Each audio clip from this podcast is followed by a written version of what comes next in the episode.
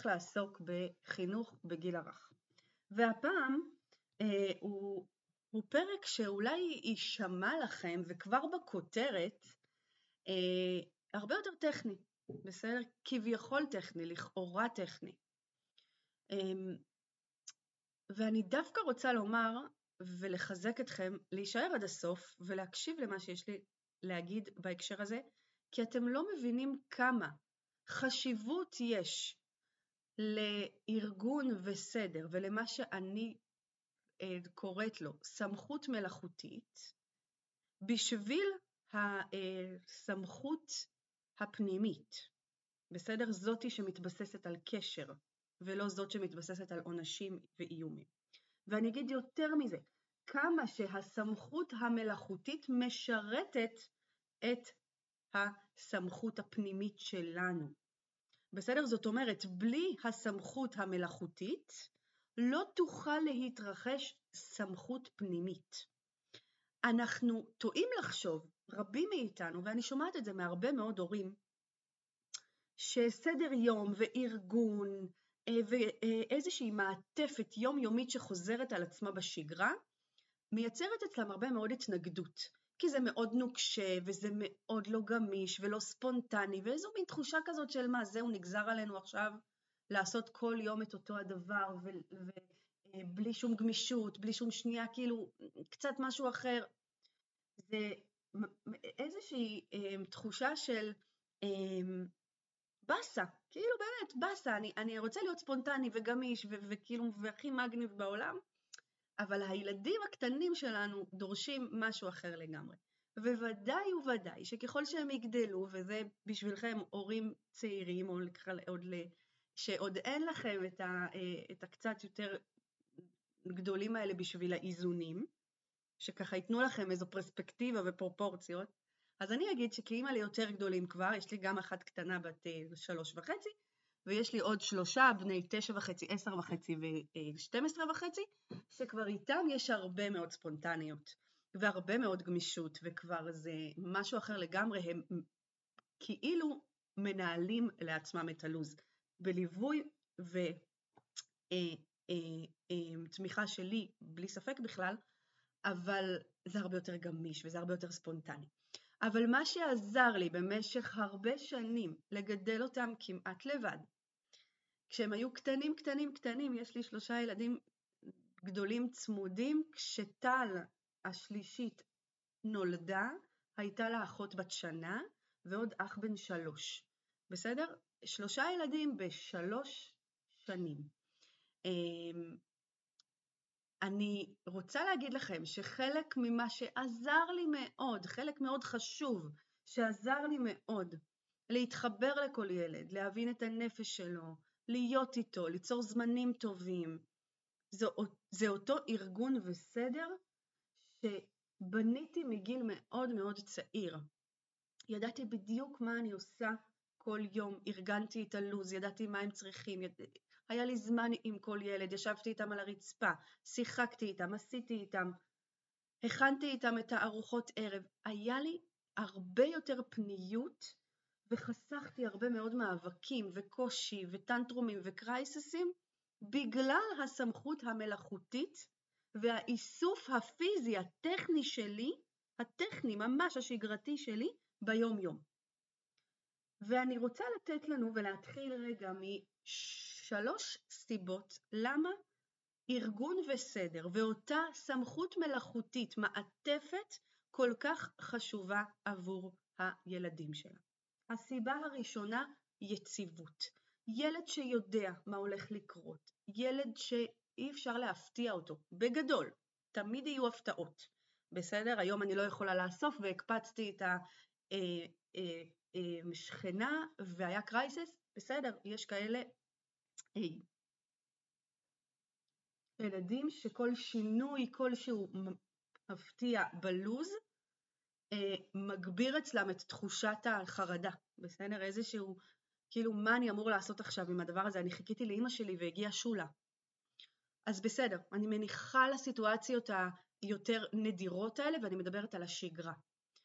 השגרה הזאת שאני בא מהגן, אוכל פרי, משחק, גם עם עצמי, גם עם אימא, גם עם האח הקטן, אני עושה אמבטיה, אחרי זה אנחנו קוראים סיפור יחד, אוכלים ארוחת ערב, הולכים לישון בחיבוק, איתם, איתם בחדר, הדבר הזה מאפשר לילד להיות מאוד מאוד אסוף בנפש, בסדר? גבולות פיזיים וטכניים משפיעים הרבה על הגבולות הרגשיים הנפשיים שלנו, גם בתור אנשים מבוגרים, ובוודאי שגם בתור ילדים קטנים. בסדר? זאת אומרת, אני, אני אפילו אגיד את זה הפוך על הפוך. ככל שהסדר והארגון יהיו עוטפים, מותאמים לילדים שלנו כמובן, ויהפכו להיות שגרתיים, תהיה שם הרבה יותר, יהיה שם, סליחה, הרבה יותר מרחב התנסות בריא לילד. הוא הרבה פחות יתעסק בלקבוע ולהחליט ולהיאבק, והוא הרבה יותר יתעסק בלהתנסות ו... אמ. ללמוד ולחקור ולתקשר עם אחים שלו ולשחק איתכם והרבה פחות ב"אני קובע, אתם קובעים, מה קורה עכשיו, אני מתקלח קודם, הוא מתקלח קודם, אמ, אמ, מה הציפייה ממני עכשיו, שאני אני, אני, אני, אני, אני אכנס להתקלח, או שאנחנו קודם אוכלים ארוחת ערב, או שקודם... המעטפת הפיזית משרתת בצורה ישירה את המעטפת הרגשית. בסדר? ואני רוצה לתת סיפור קטן, משל קטן, שאני אוהבת לתת אותו. היה פעם ילד, בסדר? אה, קראו לו יוסי, ויוסי קיבל אופניים חדשות. איזו שמחה והתרגשות. הוא עלה לגג, בסדר? רצה להתנסות, רצה להתחיל ככה לפדל ולראות איך הוא. עלה לגג, אבל לא היה גדר. לא היה מעקה. והוא נורא חשש, אז הוא נסע לאט לאט לאט. ו- וככה בקושי רב הוא הצליח בסוף לפדל. הלך לאבא שלו, אמר לו, אבא, אני מפחד ליפול למטה, אתה יכול לשים גדר? אני לא יכול. אמ, אז בא אבא שלו ואמר לו, אמ, אין בעיה, אני אשים גדר. הוא שם גדר ליוסי, ויומיים אחר כך הוא פידל לבד, בלי שום עזרה, בלי שום תמיכה, לא היה חשש, לא היה קושי. הכל היה בביטחון ובבהירות ובתחושת מסוגלות מאוד מאוד גבוהה. למה? כי הייתה גדר. בסדר? זאת אומרת, הגדר מייצרת יותר התנסות, הגדר מייצרת ביטחון, הגדר מייצרת סדר בנפש ולא רק במעטפת. זה לא סדר טכני שנשאר שם, זה סדר רגשי, אסוף. בסדר? אני כבר אתן לזה עוד דוגמאות וארצה להרחיב על זה כי בעיניי זאת נקודה מאוד מהותית. אמ, הדבר השני הוא שהסדר והארגון שלנו מפחיתים בצורה משמעותית את המאבקים, את האי שקט, את הבלגן ואת התקפי הזעם. בסדר? זאת אומרת, כשיש לנו סדר והילד נשען עלינו, מובל על, על ידינו, מובל רגשית, בסדר? והוא יודע מה הולך לקרות, והוא יודע שאימא מובילה אותו, ואבא עוזר לו ואוסף אותו כשקשה לו, והוא יודע מה הולך לקרות, יש התרמה, לא כל הזמן, לא צריך להגזים, אני יודעת שיש ככה, אני רואה, אני שומעת, יש איזו מין אה, אה, בקשה מוגזמת מההורים היום להתרים כל דבר ולהתרים לישון טרם. עכשיו נלך להתקלח, עכשיו מצחצחים שיניים, עוד חמש דקות. זה נכון, זה חשוב, אבל אל תגזימו. כל דבר שהוא מוגזם, הוא כבר מייצר איזושהי תחושה אצל הילד שאנחנו קצת מתחננים אליו. בסדר, שאנחנו קצת הם, הם, כאילו מורידים מהסמכות שלנו. אז ברור שככל שהילד קטן יותר, או שיש איזשהו קושי אובייקטיבי אחר אצל ילד, אז ההתרמה מאוד עוזרת, כי זה בדיוק ההפך מהפתעה. זאת אומרת, אנחנו לא מפתיעים את הילד, פתאום יש משהו שקורה, אלא אנחנו מכינים אותו מראש. זה נכון, זה חשוב, שוב, באיזונים, חברים, לא כל הזמן, כל דבר שהוא, זה כבר מעייף, בסדר? זה מתיש, גם אתכם זה יתיש וגם אותם זה יתיש. אז זה בעצם מגביר אצלנו את יכולת ההובלה, בסדר? ש... כשילד נשען עלינו ויודע מה הולך לקרות, ואז ה... ה... הילד שלנו לא עסוק בלהיאבק, בלהחליט, בלקבוע, אלא הוא מקבל את הבחירות, הוא מקבל את, ה... את החוויה הזאת של אני רוצה להחליט שהיא כל כך טבעית וכל כך אנושית וכל כך בריאה, בסדר, אנחנו, אין אדם שלא רוצה לקבוע, אין אדם שלא רוצה אוטונומיה, זה דבר כל כך כל כך בסיסי, גם הם רוצים. אז אם אנחנו ממש יוזמים בעצמנו בחירות, בסדר, של הילד במהלך היום, מה אתה רוצה לאכול?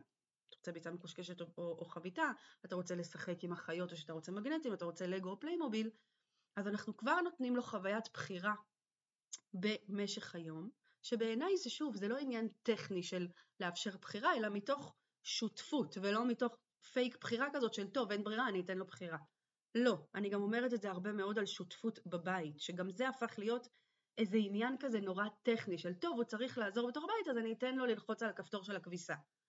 לא, ואני שומעת כל כך הרבה אנשי מקצוע שמדברים על זה, ובעיניי יש כאן תפיסה מודרנית, לא בריאה, לא נכונה, שמייצרת משהו לא בריא בתפיסת ההורות שלנו, שבעצם ילד עושה דברים מסוימים, מה שלא היה בעבר, וכל הילדים היו שותפים בעבודות הבית ובחקלאות ובעסק המשפחתי, ומאז שהתחיל את המהפכה התעשייתית ובתי הספר, אה, כאילו הפכנו לאיזו חברה שהורים עובדים והילדים או לומדים או משחקים.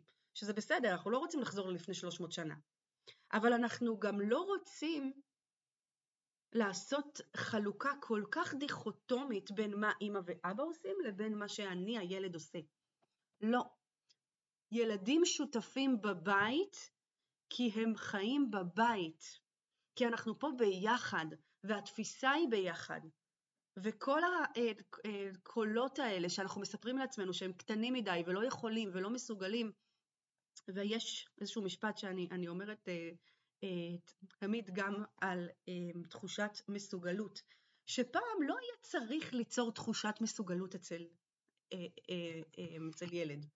זה היה כאילו אילוץ, הכרח המציאות. כי מגיל שנתיים שלוש הוא היה צריך לסחוב עגבניות מהשדה הביתה. אז גם אם היה לו כבד, לא הייתה לו ברירה, כי אמא הייתה מחזיקה סל על הראש, ואבא היה כבר רחוק והולך לצוד, או שהיה הולך לעבוד בשדה, וכל האחים היו צריכים להביא עגבניות לעסק, כי צריך להחליף עגבניות עם ביצים או עם תרנגולות. ומגיל מאוד צעיר הם היו עושים דברים שכביכול הם הרבה מעל היכולות שלהם, הפיזיות. אז מראש הייתה תחושת מסוגלות. היום הכל כל כך אה, מאולץ בחיים שלנו בעקבות אורח החיים המודרני, שאנחנו מתקשים מאוד אה, להחזיק תפיסה טבעית הרבה יותר. בסדר? זאת אומרת, אנחנו נותנים בחירה לילד לא כדי לתת לו שליטה.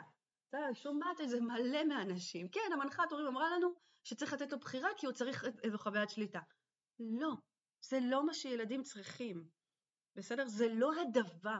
ילדים רוצים לבחור. בני אדם רוצים לבחור. בסדר? הם רוצים לבחור, זה טבע האדם. ואז עכשיו אנחנו צריכים לראות איפה אנחנו מעניקים בחירה לפי הגיל של הילד, לפי היכולות שלו, לא מבין מיליון דברים כי הם לא מסוגלים להכיל את כל הדבר הזה, אלא מבין שניים שלושה אפשרויות. נתאים את הבחירה לילד. אבל אנחנו לא ניתן בחירה ולא ניתן להם לעזור בבית כי צריך לתת לעזור בבית אחרת הוא יצא ילד עצלן או עם תחושת מסוגלות נמוכה או שהוא צריך להיות שותף. לא. תניחו לקולות האלה בעיניי זה פשוט לא נכון להסתכל ככה על חינוך, כאל איזה משהו טכני כזה של טוב אני צריך אז אני עושה וזה ישתיק לי את המצפון. לא. אז אמרנו, הסיבה השנייה היא שאנחנו רוצים להפחית מאבקים, וכשיש סדר והדברים ברורים ויש הטמעה של כללים וסדר יום וגבולות טכניים, זה משפיע בצורה ישירה על הגבולות הרגשיים ועל הסמכות הפנימית שלנו, על הרצון של הילד להיות מובל, ולא רק להיאבק ו, אמ, ולהחליט, ולהיות כל הזמן באיזו מין תחושה של קיר, קיר, קיר. לא. הדבר השלישי, והוא מאוד חשוב והוא משרת את שני הצדדים, בסדר? זה נכון לגבי כל הסיבות, אבל פה זה מאוד ניכר. שבעצם סדר יאפשר לנו ליזום בעצמנו זמנים של חיבור וקשר עם הילדים שלנו.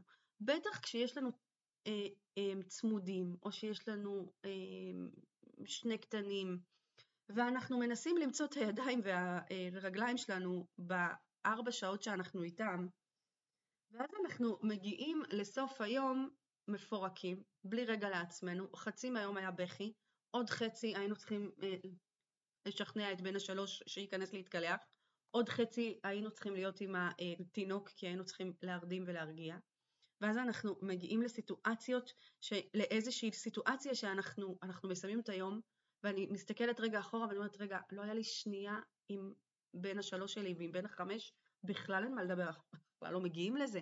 לפעמים זה דווקא האמצעי, כי הוא הרבה פחות מעסיק אותנו, והבכור דווקא לפעמים, לא תמיד, יש יותר מורכבויות. ודווקא סדר וארגון יאפשרו לנו ליזום עם כל אחד זמן טוב. בסדר? לא זמן איכות, אל תקראו לזה זמן איכות, אנחנו שוב, הטכניקות האלה, אה, חוג עם אימא, זה טוב, זה חשוב להגדיר, הנה בדיוק אה, לפני, שב... לפני כמה ימים כתבתי בסטורי שלי על ה... אה, באינסטגרם, כתבתי על סדר, על זמן איכות, וכמה שאני מתנגדת לתפיסה הזאת של אני אקח אותה לזמן איכות וזה יעשה אותי אימא טובה. עכשיו אני לא נגד, אני עושה את זה לכולם, לכל הילדים שלי, חשוב לי שאני רוצה להיות עם כל אחד, חשוב לי לשמוע אותם, חשוב לי להיות איתם לבד.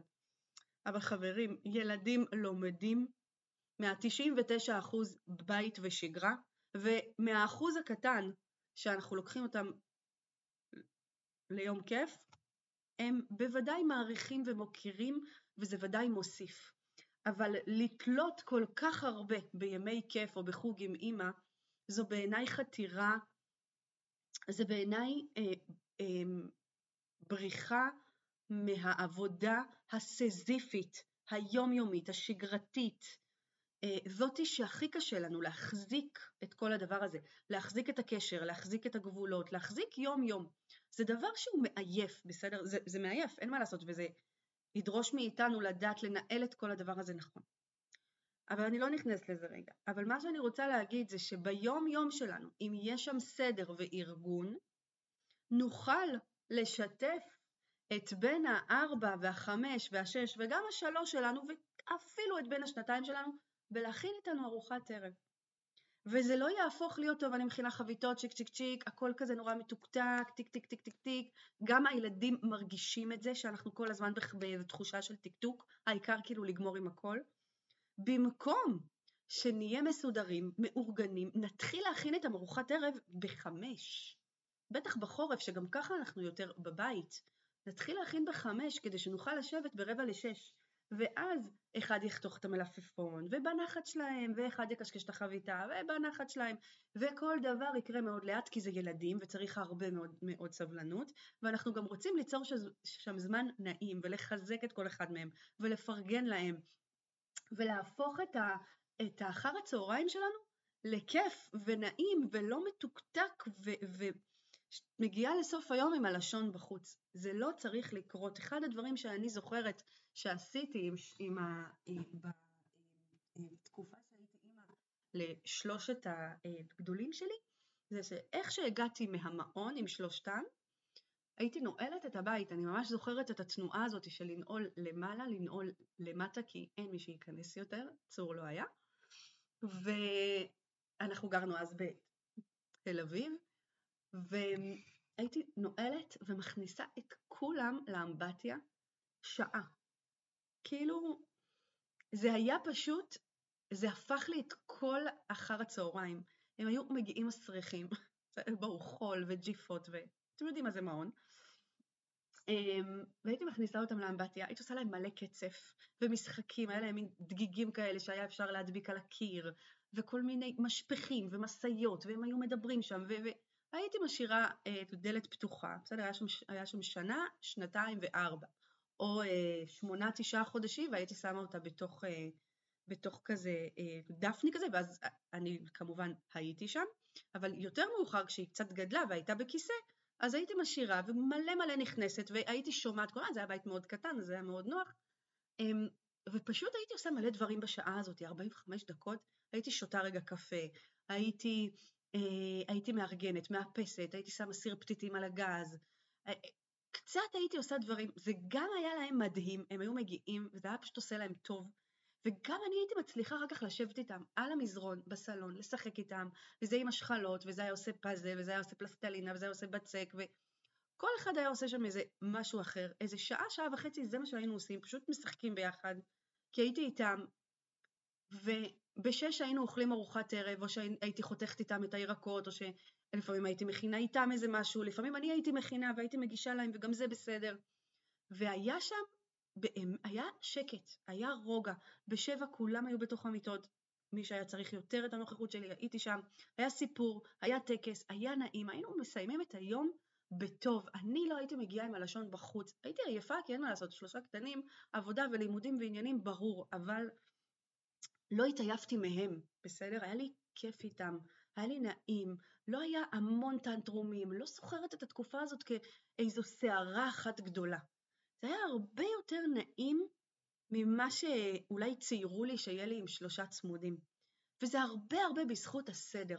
וסדר חברים הוא לא משהו אחד שמתאים לכולם. הנה, אני עשיתי להם אמבטיות מ-4 עד 5.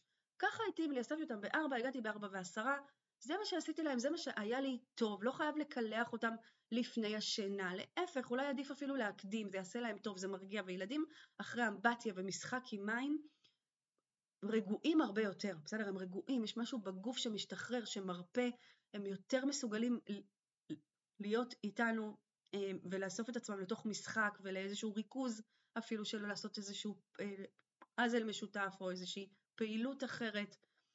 תעשו לכם סדר שישרת אתכם ואותם, בסדר? אתם לא פחות חשובים, כל עוד זה מתאים לילד, אז ברור שזה, אה, שזה נהדר וחשוב.